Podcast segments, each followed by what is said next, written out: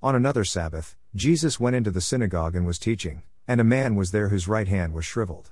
The Pharisees and the teachers of the law were looking for a reason to accuse Jesus, so they watched him closely to see if he would heal on the Sabbath. But Jesus knew what they were thinking and said to the man with the shriveled hand, Get up and stand in front of everyone. So, he got up and stood there. Then Jesus said to them, I ask you, which is lawful on the Sabbath, to do good or to do evil, to save life or to destroy it? He looked around at them all, and then said to the man, Stretch out your hand. He did so, and his hand was completely restored. But the Pharisees and the teachers of the law were furious and began to discuss with one another what they might do to Jesus. New International Version Lectio Divina is an ancient Latin term which means spiritual reading. It means to read Holy Scripture not just to know its contents, but to experience its power to restore, heal, transform, and draw close to God.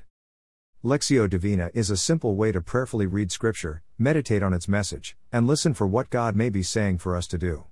It can be done privately, or with a small group of people. The goal is to become more Christ like. Lectio Divina is based upon reading a selected text of Scripture three times.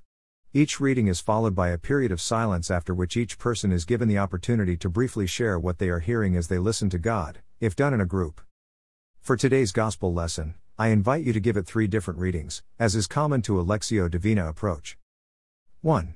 In the first reading, read the text aloud slowly and carefully. Listen for a word, phrase, or idea that captures your attention.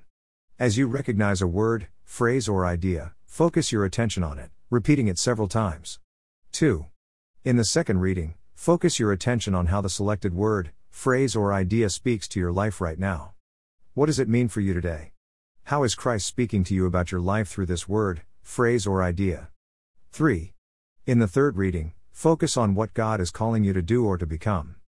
Experiencing God's presence changes us. It calls us to something. What is that something?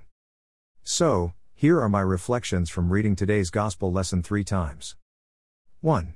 In my first reading, the phrase watched him closely stood out to me. As I sat and pondered this phrase, I thought about how there are always people watching us. How I live my life, and what I say, are continually on display. Mostly, this is a good thing, because I believe that modeling an authentic and devout life to Christ is important. Yet, whenever someone is watching us closely, in the sense of continually looking over our shoulder, or scrutinizing every word and action so as to find fault, this is a very bad thing. 2. In my second reading, I hear God speaking to me about how Jesus experienced this bad sort of watching, and yet, he did not let it deter him from doing good and following through on what is right by healing a man on the Sabbath. In fact, Christ confidently had the man with the shriveled hand stand up in front of everyone. He wanted the entire congregation, including those who were watching him with judgmental eyes, to see exactly what he was doing. Jesus neither healed him quietly nor waited till after the synagogue service was over, he was very open about what was happening. 3. In my third reading, I felt Jesus beside me, not looking for something to correct or chastise me about, but rather putting his arm around my shoulder, knowing exactly what it feels like to be the object of criticism, scorn, and malevolent plotting against. I sense my solidarity with Christ, my union with Him, believing that nothing can separate me from the love of God in Christ, my Savior and Lord, who always has my back.